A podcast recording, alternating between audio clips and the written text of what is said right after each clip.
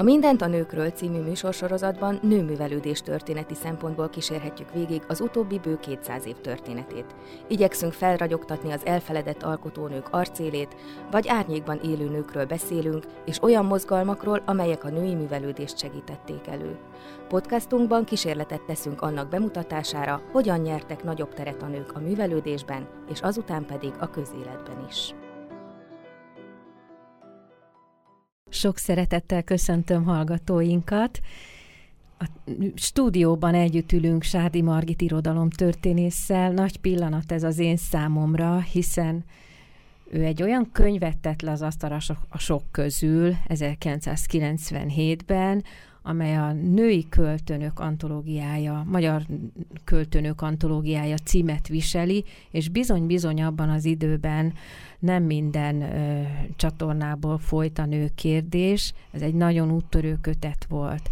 Akik elkezdtek az akkoriban ö, nagyon élénk érdeklődést kiváltó úgynevezett női témákkal foglalkozni, azok mindannyian kézbe vették annak idején ezt a kötetet, ami egy nagyszerűen összeállított kötet.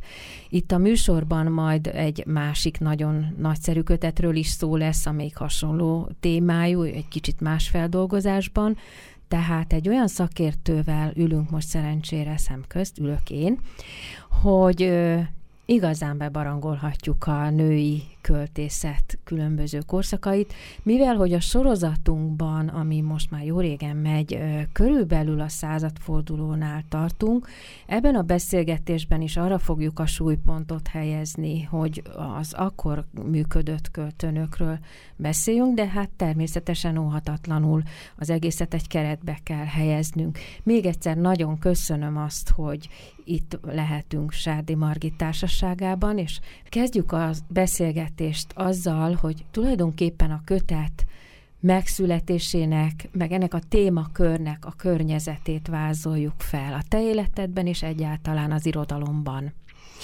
mint hogy amikor én irodalomtörténész lettem, még az meglehetősen ritka dolog volt, hogy nőből lett egyetemi oktató és irodalomtörténész.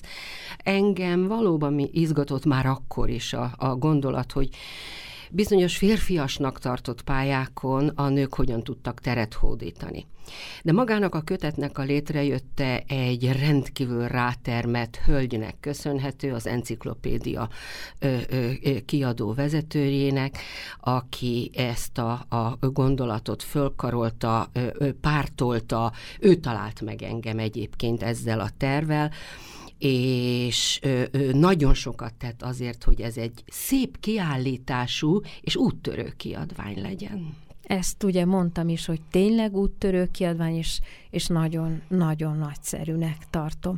Ha annyit mondhatok róla, hogy keresztmetszetet rajzol a, a női alkotók hosszú sorának az életpályájáról, olyannyira, bocsánat, hogy biográfiai adatokat, bocsánat, biográfiai adatokat is találunk benne. Tehát egy nagyon jó segédkönyv azon túl, hogy szép költemények vannak benne. Hogy folyt a munka? Elég kemény volt a munka, hiszen az idő nem volt túl sok rá. Kétszer összeállító társ osztozott rajta, ahogy látszik ugye a kiadók között, én akkor csak egy részét gondoztam ennek a kötetnek, de én hozzáteszek még valamit az elkészültéről, amit ugye nem látszik a köteten hogy amikor elkészült a kötet és bemutattuk, akkor a a fiatal költőnők, akik benne szerepelnek, szintén összejöttek. Ez az összejövetel, hogy egymással találkoztunk, költőnök, szerkesztők és a költőnök egymással, ez akkor 97-ben úgy érzem, hogy minnyájunknak adott valamit, személyes kapcsolatokat, támogatást. És hát ennek akkor talán volt szerepe, ez ma már nem lenne olyan nagy dolog, de akkor pozitív hatású volt a legtöbbünknek a, az életében, ez a személyes találkozás, hiszen ez a kötet az akkori napjainkig ölelte föl a költőnői pályákat, annyicska bibliográfiával és életrajzzal, hogy el lehessen indulni, hogyha valakit érdekel, tovább lehessen lépni. A másik kötet, amiről beszéltünk, az talán anyagában gazdagabb, de ezeket nélkülözi ezeket a segédleteket. Tehát igazából egyik sem ö, ö, ö, szoríthatja ki a másikat. A kettő együtt tesz ki valamennyit, az egyiknek gazdagabb az anyaga, a másiknak körültekintőbb a kiadása. Igen, ez a külsejükön is meglátszik, hogy igen, impozáns a másik kötet, amelyik tényleg egy nagyon nagy anyagot ölel fel, és kiállításában is úgy sikerült, hogy díjat is kapott, ha jól emlékszem. Igen, igen, Ugye igen, igen. konkrétan azért, hogy az egész könyv hogy állt össze. Visszatérve ezekre az időkre, a 90-es évek közepe, második fele, hát nyilván már a közepén azért valahogy elkezdtetek vele dolgozni, ha 97-ben már Igen, utcára vagy könyvesboltokba került. van. Ez egy elég lázas időszak volt, mert még valami abból az időből felrémlik, hogy a Petőfi Irodalmi Múzeumban egy nagyon fontosnak tartott konferencia volt, amiben Igen. megint csak ö, Sárdi Igen, Margitnak elég igen, nagy igen. szerepe volt. E, és a belőle készült kiadvány az részben ö, művelődés történeti, részben szociográfiai, az is pótolhatatlan a mai napig is. Azt is nő kollégával szerkesztettem, Nagy Beátával, és hadd tegyem hozzá, hogy ugyanebben az időben a Petőfi Irodalmi Múzeumban egy nőköltő kiállítás is volt. Azt is hölgy rendezte, Benkő Andrea. De hát itt, itt valóban egy nagyon szerencsés mobilitás volt a, a gondolatoknak egy nagyszerű föl lobbanása, föl ö, ö, elevenedése, ami egy ilyen ö, csoportba összegyűlő eredményt hozott. És persze egymást inspiráló Igen, hogyne. közegek Hogyne. jöttek létre, és Így biztos, van. hogy a résztvevők valamilyen formában tovább mentek, de éreztek, érezték maguk mögött a valamiféle ilyen szellemi támogatást valószínűleg. Az időhatárokat nézve most ő, többnyire inkább a magyar nőköltők, költőnők antológiájáról beszélek, hogyha így visszatérek a kötethez. A legkorábbi és a legkésőbbi alkotó, hogy is van ez időrendileg? Ö, ö, Ebben ö, csak a 16.-19. század költőnői foglaltak helyet, a 20. századi költőnők azért, hát nagyon szomorú dolog, de már akkor is nagyon szorongatta a kiadókat, ma el se tudjuk képzelni már, pedig még akkor ugye még mindig jobb világ járt a kiadókra, de, de szorongatta őket az anyagi nehézség, és ö, létkérdés volt, hogy ne kelljen jogdíjat fizetni költőknek. E, tehát csak azok a költők kerülhettek bele, akiknek már ugye lejárt a jogdíjuk, a legnagyobb fájdalmam emiatt Szóbelminka nem jutott bele.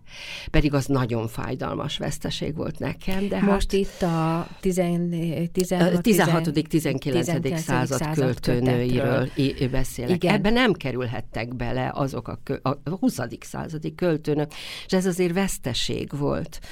Ö, ö, hogy- Ellenben hogy a másikban, Ebben igen. ott viszont ebben, egy, egy hosszabb keresztmetszetet tudunk mégis így csak van, mutatni. így van, így van. Ez az, akkori id- időszak napjaiig eljutott, tehát ugye, ahogy meséltem is, élő költőnöknek az életművéből szemelgetett, hát pici darabkákat, de mégis legalább a neveket fölvillantotta, valamit az arcélekből, valamit a, a költői hangokból, hogy utána tényleg az elinduláshoz, az érdeklődésnek a fölkeltésére elég volt.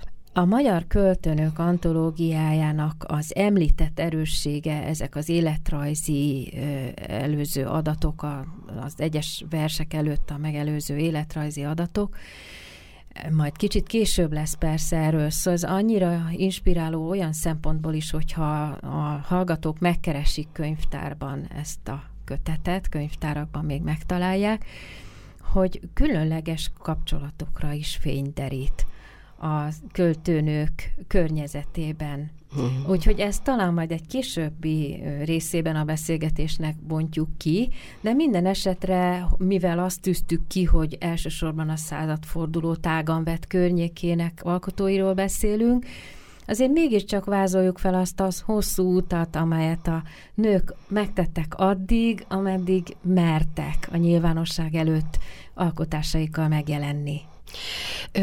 Az út hosszú, de elég logikus.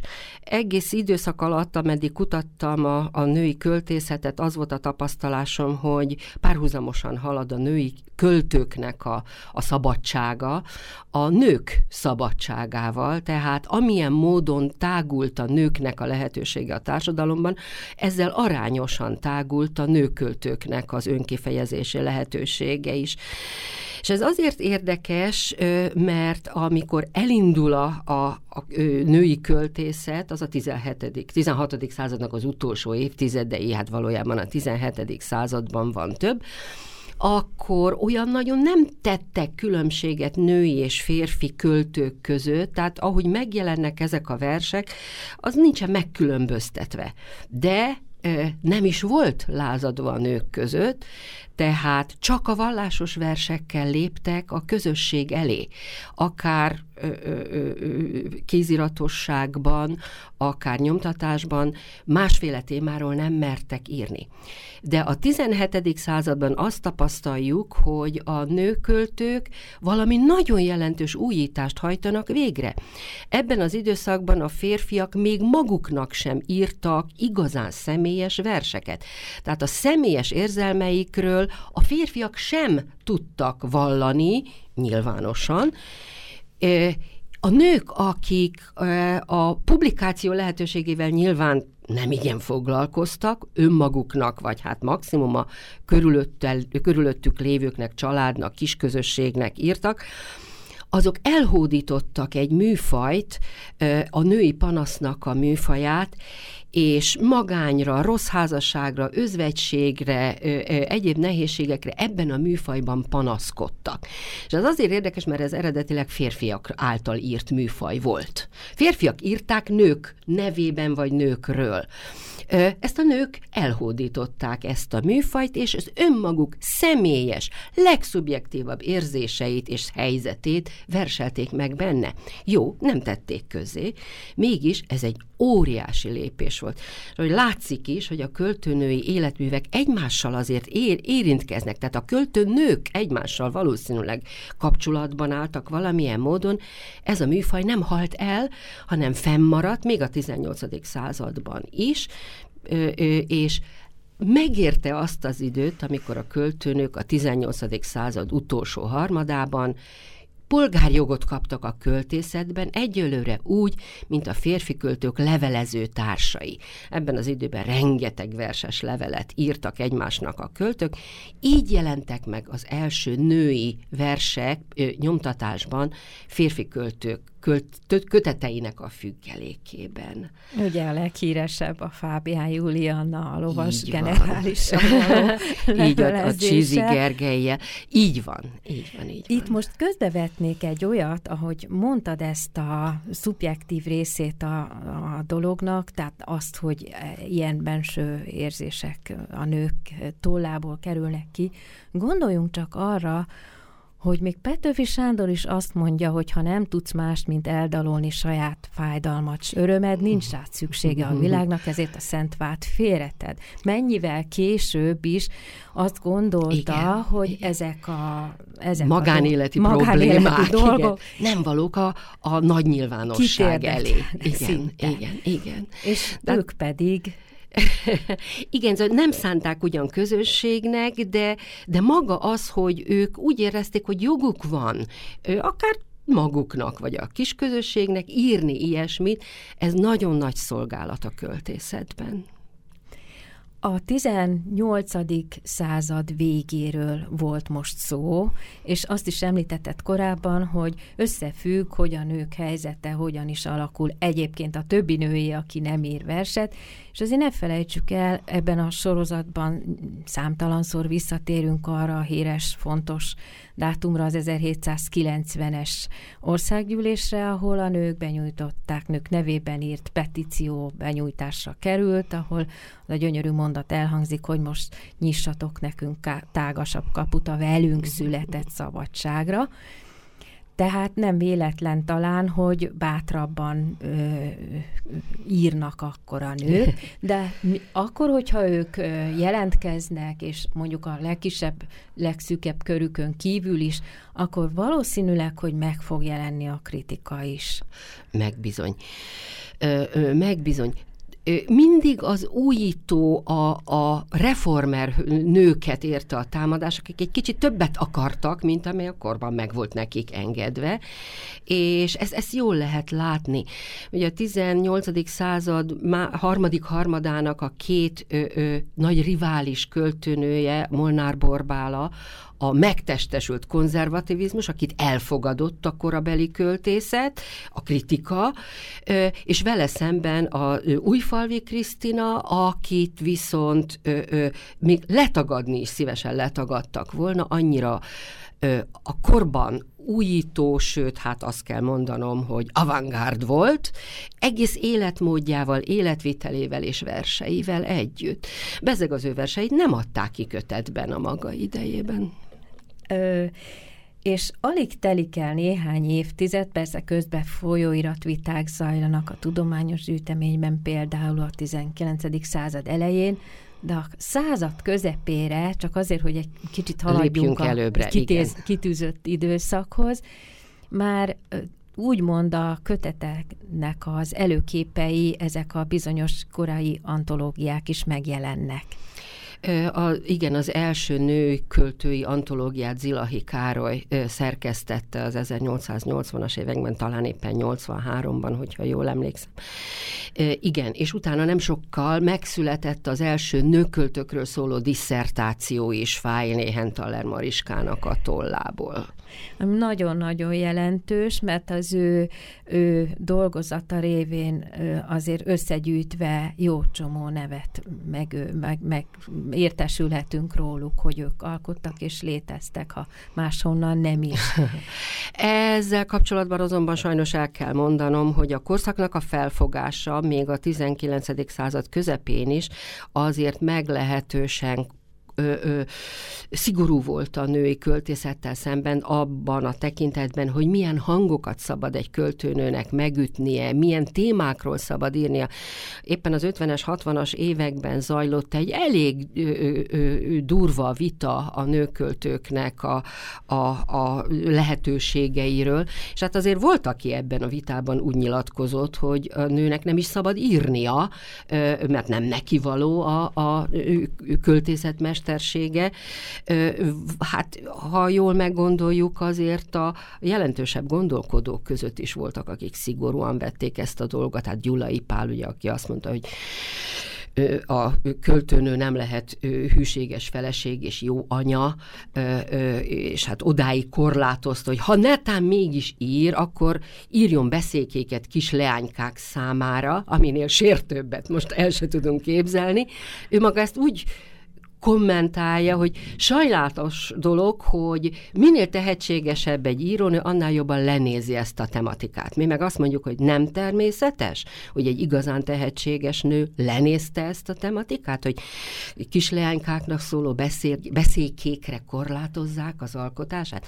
Tehát bizony nagyon szigorúan meg volt szabva, hogy mit szabad, egy, miről és milyen hangon szabad írni egy nőnek. És ehhez képest azt mondom, hogy ugye tilos neki a történelem, a filozófia, filozófia, a harc, a tudomány, ö, ö, ö, tilos a humor, a gúny, a szatíra, ö, a hangulatok, a virág, ezek szabad, az érzelmek, ezeket szabad kifejezni. Ilyen módon egy olyan kontraszelekció állt elő. Tehát azok a versek és azok a költőnők jutottak be a kánonba, a publikálás lehetőséget ők nyerték meg, akik ezt az igényt elégítették ki. Azokat a női életműveket, amelyek ezt nem elégítették ki, elnyelte a sűjesztő.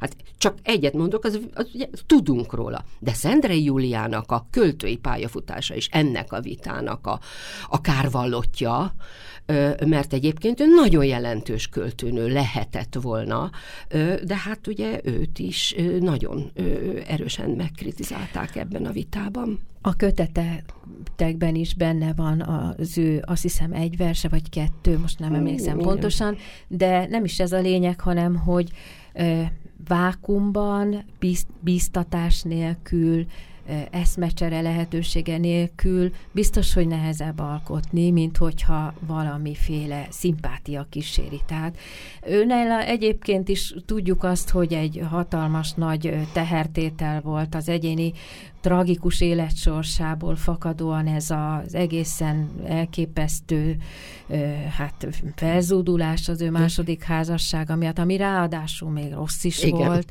és akkor ehhez képest szárnyaljon és, uh-huh.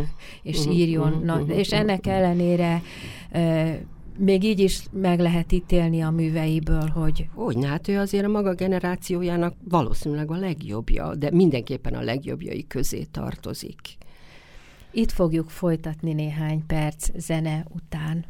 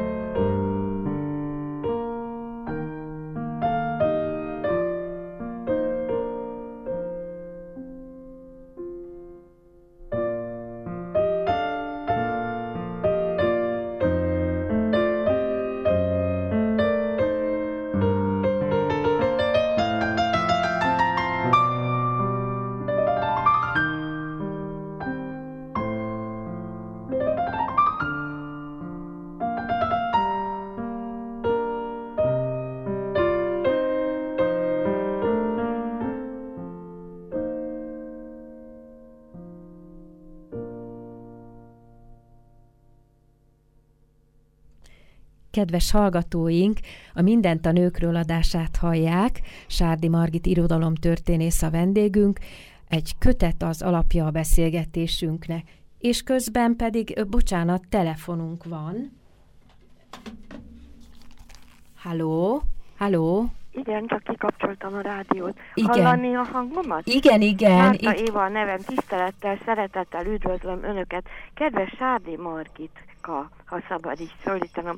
A könyvét én több példányba is megvetetném a kolléganőimmel, mert többnyire ők irodalomtanárok, meg verseket írkálnak, na, szóval mindegy, hogy ki milyen, nem akarom őket minősíteni, van köztük egy-egy jó kedves szerkesztőnő, hol lehet ezt a könyvet, és még egyszer a könyv, női költők, ez a könyv címe? Mondom, ugye két kötetről van szó, az egyik az enciklopédia kiadó által kiadott Magyar Költőnök antológiája. Aha, magyar, jó, írom a... közben, magyar. És 1997-es, ami egy rossz hír. Igen. Uha, akkor a, már nem pontosan, nagyon kapható, ugye? Nem, nem, valószínűleg Ajaj. nem. Igen. A másik a Magyar Költészet Kincsestára sorozatban jelent mm. meg az Unikornis kiadónak Értettem. a kiadványa. A magyar nőköltők a 16. századtól a 19. századig. Ezt föl is írtam, hogy 16-tól 19 igen. De sajnos ugye tényleg ez a rossz hír, hogy minthogy ezek már évtizednél idősebb kiadványok, hát ezeket nem baj. vásárolni már már... megpróbálom majd magamnak. Engem nagyon fellelkesített az ön egyik mondata, amelyet alátámasztanék Rabzsuzsát személyesen ismertem. Uh-huh. És ő adott nekem Anna Akhmátovától, meg néhány orosz költőtől kötetet. Az Anna Akhmátova költészetét tetszik tudni, ugye, hogy budoár irodalomnak minősítették. Mind azok, akik nem ismerték. Úgy van, igen. Na már ki is lépek akkor a vonalból, Isten áldja meg önöket. Köszönjük, Nagyon örülök, legyenek még gyakran itt a civil rádióban. Nagyon szépen köszönöm. Köszönjük, hogy hozzászólt, viszont hallásra. Viszont hallásra. Viszont hallásra. Tehát a Mindent a nőkről adását hallják kedves hallgatóink, és hát kiderült, hogy Sárdi Margit irodalomtörténésszel beszélgetünk. Bemutattuk nagyjából ezt a két kötetet, és folyamatosan ezekről fogunk beszélni, főleg a, arról a kötetről, amelyik az egész időszakot tárgyalja. De minden esetre most azért ebben a e, részében a beszélgetésnek rajzoljuk fel azt az útvonalat, ahogy fokozatosan kezdtek e, egyre nagyobb teret foglalni ellenők az irodalomban. Fábri Annának van egy gyönyörű mondása erre, hogy a nőköltők a férfi költők karján léptek be az irodalomba, és hát valóban ugye, ahogy az e, imént mondtuk, a férfi költőknek, a kiadványainak a függelékeként egy ilyen tanítvány-tanár viszonylatban léptek be az irodalomba, általában is azt tapasztaljuk, hogy a 19. században kívülről teljesen újonnan nagyon kevés költőnő tud, vagy hát általában írónő ő tud ö, ö, ö, érkezni. A legtöbbjüknek van valamilyen kapcsolata, vagy a rokonságában van férfi költő, férfi író, vagy pedig ö, ö, ö, olyan barátja, jó akarója, pártfogója van, aki az írásra buzdít mozdítja és segít a műveit elhelyezni. Azt hiszem ez érthető, hiszen nyilvánvaló, hogy magához a műveltséghez való viszony is családtól függött. Bizonyos családokban pártolták, hogy a nő műveltséget szerezen, netán még írjon is, és hát ugye nyilván az írókat termő családok voltak ebben az, ebből a szempontból türelmesebbek, és hát voltak családok, ahol a nő számára az írást is elég fölöslegesnek tartották. És az önálló lépések megtétele, amikor már nem a karon vezetett hölgy az alkotó, azt, azt hogyan is próbálták megtenni? Soha nem volt egyszerű, tehát valószínűleg minden újabb területnek a meghódítása azért összeütközéseken és olykor tragédiákon átvezet, de azért egy derűsebb epizódot hadd említsek meg, ezt nem nagyon tudják, hogy az első nő, aki nem főnemes, mégis a saját költségén meg tud jelentetni verseiből egy kötetet, az Vályi Klára volt, aki a korban egyetlen legális női mesterséget űzte, bába asszony volt. Mégpedig úgy a 19. század legvégén ez már Bécsben elvégzett tanfolyamhoz kötődött. Tehát ő Bécsben elvégezte a tanfolyamot, és a Vármegye bába asszonya lett, fenn is maradt a hosszú nagy verse a bécsi utazásáról, látogatásáról és ő saját költségén tette közzé a verseit. Oly mértékig önálló volt egyébként, hogy a napoleoni háborúknak az idején verset intézett a fölkelt megyei nemességhez, tehát hihetetlen öntudat van benne. Ezt azért említem meg, mert majd aztán, amikor a 19. század vége költőnőiről fogunk beszélni, ott is lesz egy ilyen ö, meglehetősen bátor újító, ö, ott egy arisztokrata költőnő, Tarnóci Malvin, aki szintén nem nagyon érdeklő őt, hogy, hogy ö, mi engedtetett meg neki, meg mi nem túlteszi magát ezeken a korlátokon, és ír, amiről kedve tartja, egyebek között a nemességhez is verseket. Hát Vályi Klárának a bátorsága az mindenképpen ö, feltételezhető, hiszen a pálya hiába volt már magasan képzett, az egy, egy nagyon hát marginálisan kezelt foglalkozás volt. Ez szóval gyanúval keveredett foglalkozás. Ezért ugye ebben az időben épül ki, a, hogy úgy mondjam, a, a közellátás a, a, az egészségügyben, de hát ekkor épül ki a, a Vármegyei orvosi hálózat és a Vármegyei bábaasszonyi szolgálat. Ezek a hivatalosan működő bábaasszonyok, ezek, ezek elfogadottak voltak, tehát ezeket már nem vádolták boszorkánysággal, meg ilyesmi föl sem merült, hiszen ezek valóban tanultak, és közvetlen összefüggésben kapcsolatban állnak mindig a Vármegyei főorvossal, tehát vele együtt működik, hivatalos személy volt. Visszatérve az előbb említett Hentaler Mariskához, elképzelhető, hogy akkor az ő összeállítása nem teljes, mert hogy akkor említettük azt, hogy aki bejutott, aki uh-huh. publikálási ismertségi lehetőségre tett szert, az alkalmazkodó volt, Igen. és lehetséges, hogy a renitensebbek vagy az újabb hangúak nem kerültek. Ez egészen biztos. Tehát eleve publikálást nem kapott az, nem jutott publikáláshoz, aki megsértette a korabeli normákat, és ezt például nagyon jól tudjuk, hogy Döbrentei Gábor nem volt barátja a költőnöknek, konzervatív felfogású, és tudjuk, hogy számos nőköltői mű, vagy talán életmű is sikkadt el a kezén, oly módon, hogy ő, neki megküldték, mint az akadémia főtitkárának, és ő, ő azt ő, elsüllyesztette. elsüllyesztette. És hát ilyet, valóban egy kontraszelekció ő, ő, érvényesül a korszakban. Majd szintén szeretnék majd később beszélni e, a, e, a második felének, a századnak egy költőnőjéről, Majtényi Flóránról, aki az 50-es években ö, robbant be az irodalomba, amikor szellemi űr volt. Hát minden férfi költő sérülten hallgatott, ö, ö, ha egyáltalán életben maradt. Vagy ugye? raboskodott e, akár. E, így van, tehát ott ö, ö, tulajdonképpen egy szellemi vákum keletkezett, amiben ő serdülő lány korában berobbant, ö, de még Hentaler Mariska is azokat a versei dicséri, amiket ma már elfelejtenénk, a Picike Pillike című, ami hát bocsásson meg a világ, hát gyerekversnek maximum, és nem szól a mai napig, alig-alig említik azt a nagyon bátor ö, ö, ciklusát, ö, amitről szintén majd később akkor beszélnek, az Elégiák kisfiamhoz címűt. Az megsértette a korabeli közmorált, és, és hát rendkívül erős fölzúdulás követte. Nézzük meg! Az 20. század 30-as éveiben ír Bánhegyi Jobb néhány monográfiát még a nőköltökről, meg sem említi. Ő is a picike pillikénél akad el. Pedig hát ha arra gondolunk, hogy Török Szofinak nagy terve volt, hogy Majtényi Flóra életét alaposan igen, és irodalomtörténészi mi, alapossággal feldolgozza. Igen, meg Vasottiljáért, meg igen, többeket, akkor igen. valószínűleg, hogy ez egyik ilyen fő, fő álma volt, hogy ezt megvalósítja, és nem igazán sikerült, de ha kiválasztotta Majtényi Flórát ilyen előképnek, akkor valószínűleg, hogy tehetségesnek kellett lenni. Ö, ö, az lett.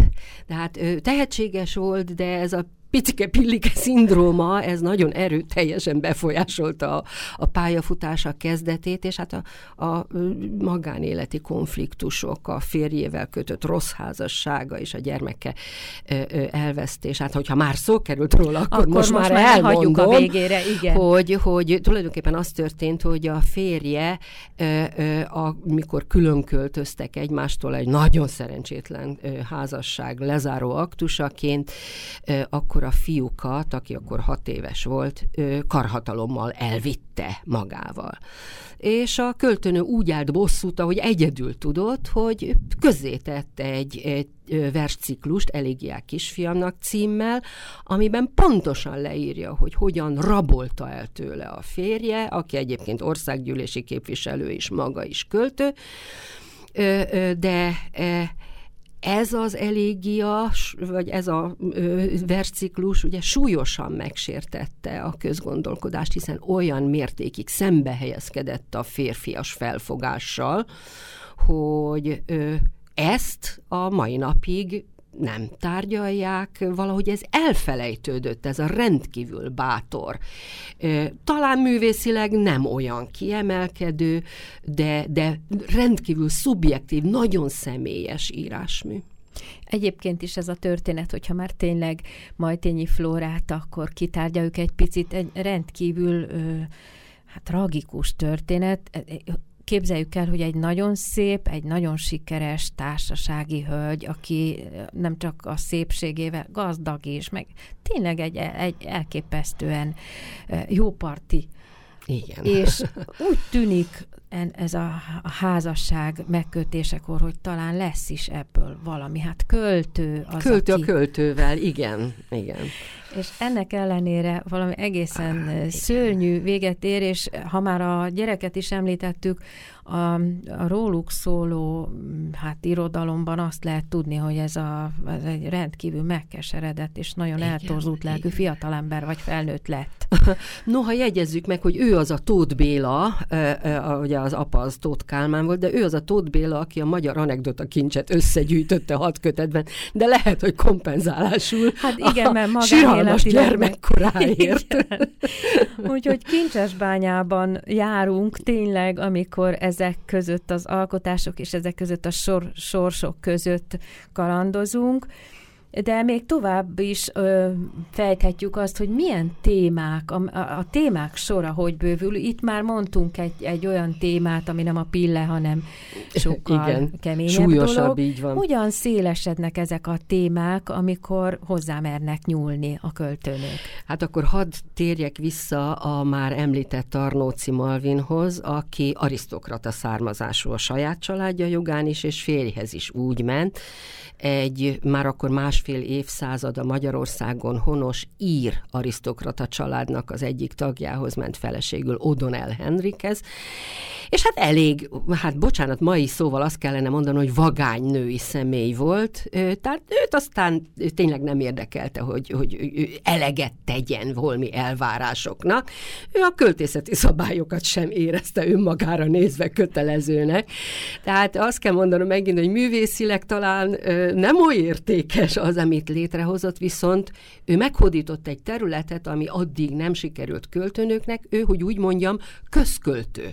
Tehát ő ír a magyarságról, hazafiságról, hazaszeretetről, politikáról, ír ő is a nemességhez verset, zászlószentelésre, és ő már mer csipkelődő, humoros, sőt, ironikus hangokat is alkalmazni, és ez több újdonság, több új terület a női költészet számára, amiket ő ilyen módon birtokba vett.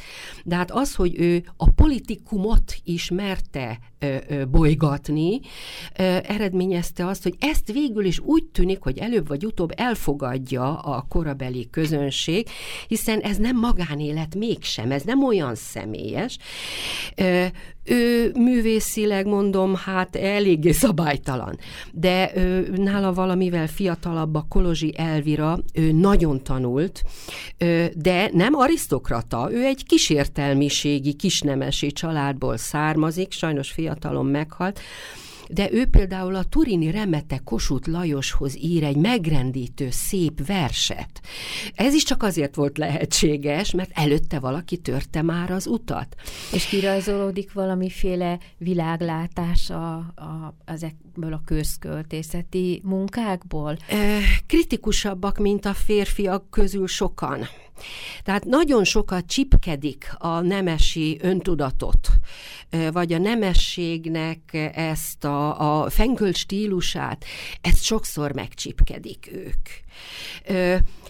Éppen Kolozsi Elvirával durván egy időben ír egy másik költőnő, Pelládi Nagy Erzsébet, aki szintén költőnőnek adott aztán életet. Ő ritka kivételként epikus költőnő, hiszen a költőnök túlnyomó többsége lirikus volt, de ő epikus, és a, szinte az egész életműve az a humor és a szatíra jegyében ö, ö, ö, születik meg. Tehát voltak a, a, a Tarnoci Malvinnak a, a meghódított területeinek voltak új művelői aztán, tehát egy bizonyos ö, ö, folytatólagosság, folytonosság valóban kialakul ezekben az évtizedekben, a 70-es, 80-as években. Akkor innen folytatjuk műsorunkat.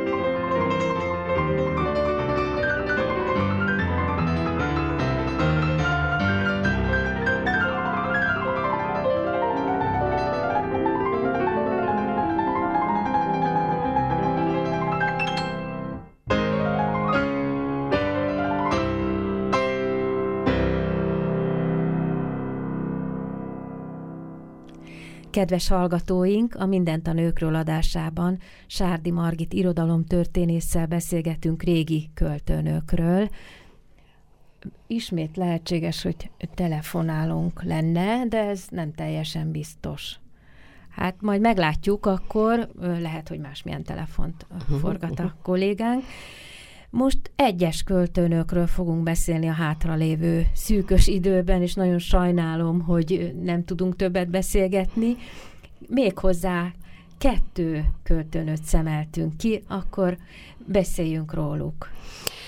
Ö, meg akarom mutatni ezzel a két pályával is, hogy az elődöknek a fáradozása és küzdelme nem volt fölösleges, mert ők már tulajdonképpen azzal nem küzdenek, hogy, hogy ö, ö, milyen ellentmondásokkal, ellentétekkel találkoznak. Szalai Fruzina az egyik ilyen költőnő, Kisfaludi Atalának a lánya, aki szintén költőnő, de hát az egész kisfaludi család ugye a kultúrának a letéteményes szerződése. Ő maga egyébként lapszerkesztőként is működött, tehát ez az idő Atala? már nem, Szalai Fruzina. Ja, Fruzina. Ez az idő már az, amikor a nőköltő nem biztos, hogy találkozott egyáltalán erős kritikákkal a neme miatt. Persze hát nyilván úgy van, ahogy Arany János mondta, hogy, hogy az értéket kell becsülni, és nem azt, hogy milyen oknál fogva született. Tehát a nők költő sem igényelhet lovagiasságnak az okán több kíméletet, csak a versek minősége lehet döntő. Na most két olyan költőnőről beszélünk azonban, akik a művészetüknél fogva is megérdemlik ezt, mert mind a ketten nagyszerű lírát alkottak, mind a ketten az impressionizmusnak a, a, az előfutárai, és különösen Krüzsei Erzsébet, akiről majd mindjárt beszélek, a szimbolizmusig is eljutott, olyan időben, amikor az még messze nem volt elfogadott. Szalai Fruzina ö, ö, ö, a Somogynak a, a költője nem igen mozdult ki ebből a világból, gyenge egészségű, ö, az ő számára ö, a a dél, Olaszország, Itália az elérhetetlen szabadság és egészség, a fiatalság megtestesítője. Tehát tulajdonképpen ilyen szimbólummá sűrűsödő kép az ő számára. Ő az első egyébként, aki nem a Biedermeier világot ö, tükrözi a maga költészetében, ö, és, és nagyon gazdag költői eszközökben. Ö, a pillanatnak a hangulatát, a hangulat tovatűnő jellegét hihetetlen könnyedséggel és finomsággal tudta ö, ö, megvalósítani, És hát hadd említsem meg, hogy akárcsak János Pannoniusnak a mandulafa az ő számára a havasi gyopár volt az, ami a saját egyéniségét és életének a rövidségét jelképezni tudta.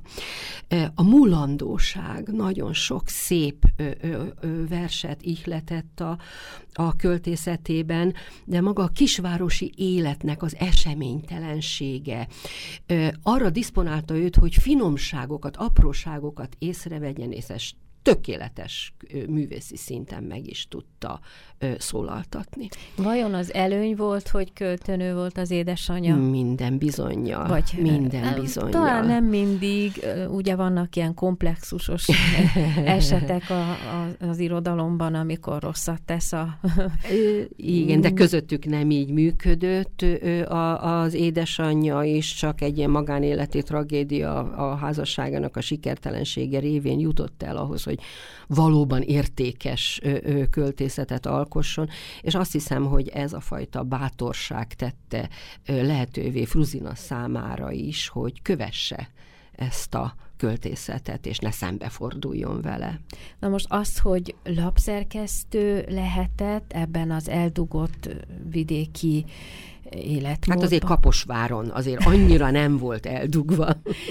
Meg hát ugye korábban ö, kisebb helyeken is voltak ö, lapok, mint ahogy... Igen. Ő megvásárolt egyébként fővárosi lapot, és, és így szerkesztette, de hát az akkori kiadási körülmények ezt még lehetővé tették.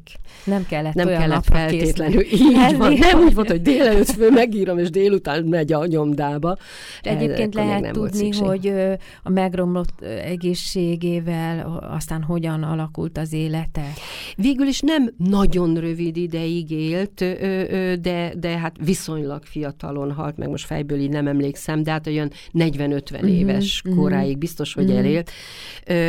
De hát Itália az a beteljesületlen nagy álom és úgy volt maradt. a számára, és úgy maradt, igen. És a másik költőnő, akinél szintén van valami családi. Így van. Az imént említett Pelládi Nagy Erzsébetnek a lánya, Krüzsei Erzsébet, szintén költőnő lett. Személyesen szintén egy nagyon nagy tragédia ö, ö, tette őt mélyen érző költőnővé. Ő fiatal lánykorában megsüketült. Ö, tehát ő egy egész különleges világot, egy szolipszista világot épített maga körül, föl a hangok nélkül. Ez nagyon megélesítette őt a hangulatok és a finom látványoknak a, az érzékeltetésére, és azon kívül egy hallatlan érzékenységet a sorstársakkal kapcsolatban, annál is inkább, mint hogy idő jártával, ugye múlik az egyik évtized a másik után, a látása is rohamosan romlott, ő nagyon hosszú ideig élt, de az utolsó egy-két évtizedet már vakon, ami egy rettenetes élet, ha jól meggondoljuk, vakon és süketen élni. De hát az ő életművét ez mélyíti el ő, benne éppen ezért ő, ő, hangok hiány született meg az impressionisztikus önkifejezés, és a, az élethez való ilyen nehéz viszonya tette őt fogékonyá a szimbólumalkotásra, már nagyon korán önmagát a Csendország rabjaként ábrázolja. Tehát a Csendország az behálozza az egész költészetét ö, ö, börtönőrökkel, csendbörtönőrökkel és csendfalakkal. Ez okozza nyilván az, hogy a világ az ő számára megismerhetetlen, és a, a hitében is elbizonytalanodva, elveszítve minden támaszt, nagyon modern művészi eszközöket tud használni, néhány nagyon megrendítő verse maradt. Most tulajdonképpen azt mondtad, hogy fiatal lánykorában történt vele ez a igen, tragédia. Igen. Addigra gondolom, hogy gondos nevelést kaphatott, tehát valahogy a műveltség az már a rendelkezésére állt, de a későbbiekben ténylegesen valóban csak a saját világát igen, építhette. Igen. Utána már Nagyon töredékes. termékeny volt egyébként, tehát nem csak költőnő volt, hanem írónő is, publicista is, fiatal lánykorától kezdve, tehát a, a tizen akárhányas éveitől, 18 éves korától kezdve, erdélyi származású, és a maga közegében is, a régiójában is nagy népszerűségnek örvendett, és hát végül is őt a, a közkultúra is befogadta, tehát a, a költői évfordulóját azt a, már a tízes éveknek a vége felé, talán már a 20 évek eleje volt, azt a Zeneakadémián szándékoztak megünnepelni, de hát addigra a világ ugye megint változott egyet, és a 20-as évek Romániájából ő nem tudott fölutazni Budapestre. Tehát őt elfogadta a, a, a közvélemény. És tulajdonképpen valamiféle egzisztenciát is teremtett, mondhatnánk mai szóval ezt. I, minden bizonyal, minden bizonyal, igen. Lehetne tőlük, vagy van-e kéznél tőlük valami, amiből azt tudnánk meg, hogy, hogy tulajdonképpen mi is volt ez a költészet, amit ők műveltek. Hát nagyon sok szép vers jár a kezemben, amit szívesen elolvasnék és ismertetnék, de szabad egy verset Szalai Fruzinától felolvasnom? Sőt. Ez az utolsó verseinek az egyike, és talán ezért a legszebb. Andante a címe. Egy hangú, csendes, lassú víz, hajómat csak ringasd nesztelen tovább. Nem kérdem már, hogy mit hoz a holnap, nem bolygatom a jövő fátyolát. Nem kérdem vágyón nyílnak-e virágok, suttog-e lomba partokon. Úgy nézem, mint az elsuhanó álmot. Én nem kötök ki, jól tudom. Távolból kísér még egy édes dallam, vaj kidalolta azelőtt. Úgy érzem, kezem elereszti halkan az evezőt. Hát ez tényleg nagyon gyönyörű, sallangmentes, formailag tökéletes, közhelymentes. Tehát minden olyat el lehet róla mondani. És nagyon mély és nagyon hiteles érzéseknek a tükörképe az, erről a csoportról, amit most kiszakítottunk a, köze, a kötetből, a századforduló, az előző századforduló előtti, alatti, Picit utáni, utáni igen, hát igen. egy pár évtizedet öleltünk fel. Egyéni életsorsok, pályaképek, vagy, vagy pedig csoportot is lehetne belőlük képezni, ha akarnánk, így mesterségesen, vagy pedig ők egyéni próbálkozók voltak. Vagy felfedezünk-e utólag valami közöset bennük?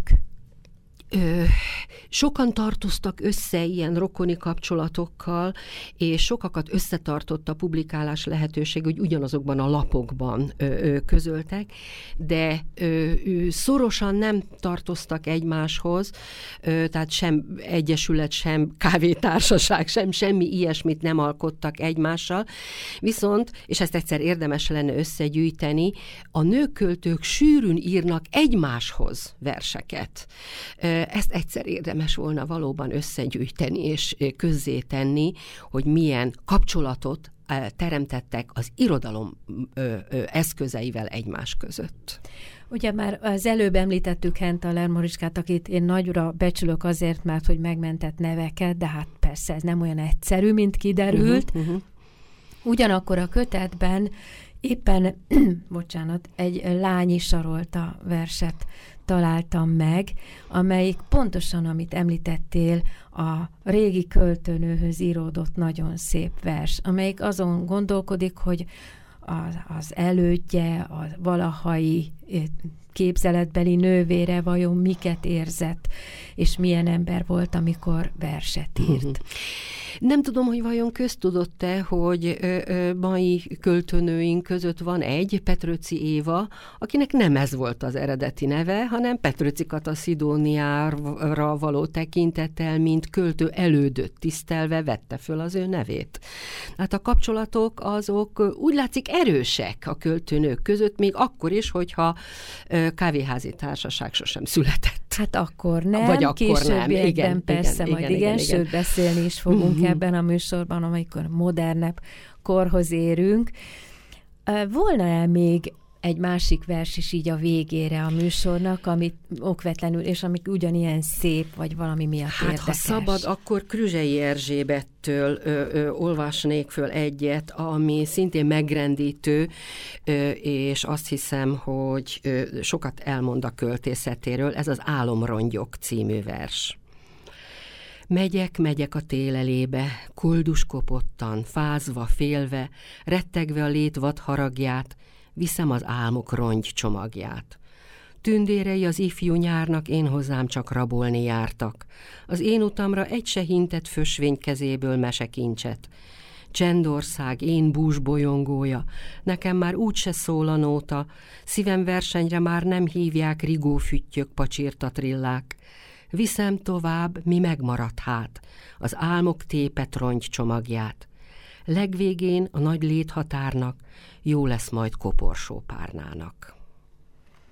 Hát ez sem egy vidám vers, de mély érzelmekről tanúskodik. Egész műsorunkban, kedves hallgatóink, megpróbáltunk bemutatni néhány nagyon jelentős költőnőt. Jelentősnek tarthatjuk, mert nem a puszta esztétikai kategóriákat nézzük csupán, hanem azt is értékeljük, hogyha valaki e, bátor és e, utat tör a többiek számára, mondhatnánk így. E, Két nagyszerű kötet alapján folytattuk ezt a beszélgetést, mindkettőnek Sárdi Margit az összeállítója, már többször elmondtuk a címüket, Magyar Nők Költők antológiája, és a másik az egy kicsit hosszabb, azt mindig olvasnom kell pontosan. Magyar Nőköltők a 16. századtól a 19. századig. Na itt most a, a befejező percekben pontosan ezzel a címmel kapcsolatban teljesen önként adódik a kérdés, hogy a 19. század után hasonló felfogásban, hasonló alapossággal van-e tervben ö, valamiféle kötet? Nem. Mégpedig tudva és akarva nem. Az egész kutatás mind arról győzött meg, hogy körülbelül a 19. század végével le is zárult az a korszak, amikor a nőköltők elé nemük okán valamilyen tilalomfát állítottak. Tehát tulajdonképpen a 20. század kezdetétől a nőköltő nagyjából ugyanazon szabadságjogokkal rendelkezett, mint a férfi költő.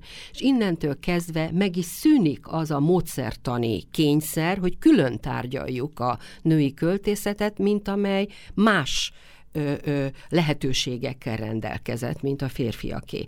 Innentől kezdve azonban ennek már jogosultsága nincs. A nőköltészet belesimul a férfi költészetbe, és együtt alkotnak egy egészet. Nagyon köszönöm Sádi Margit irodalomtörténésznek, hogy velünk töltötte ezt az órát. A hallgatóknak nagyon köszönöm a figyelmet. Elekes Irén Borbála voltam, vagyok.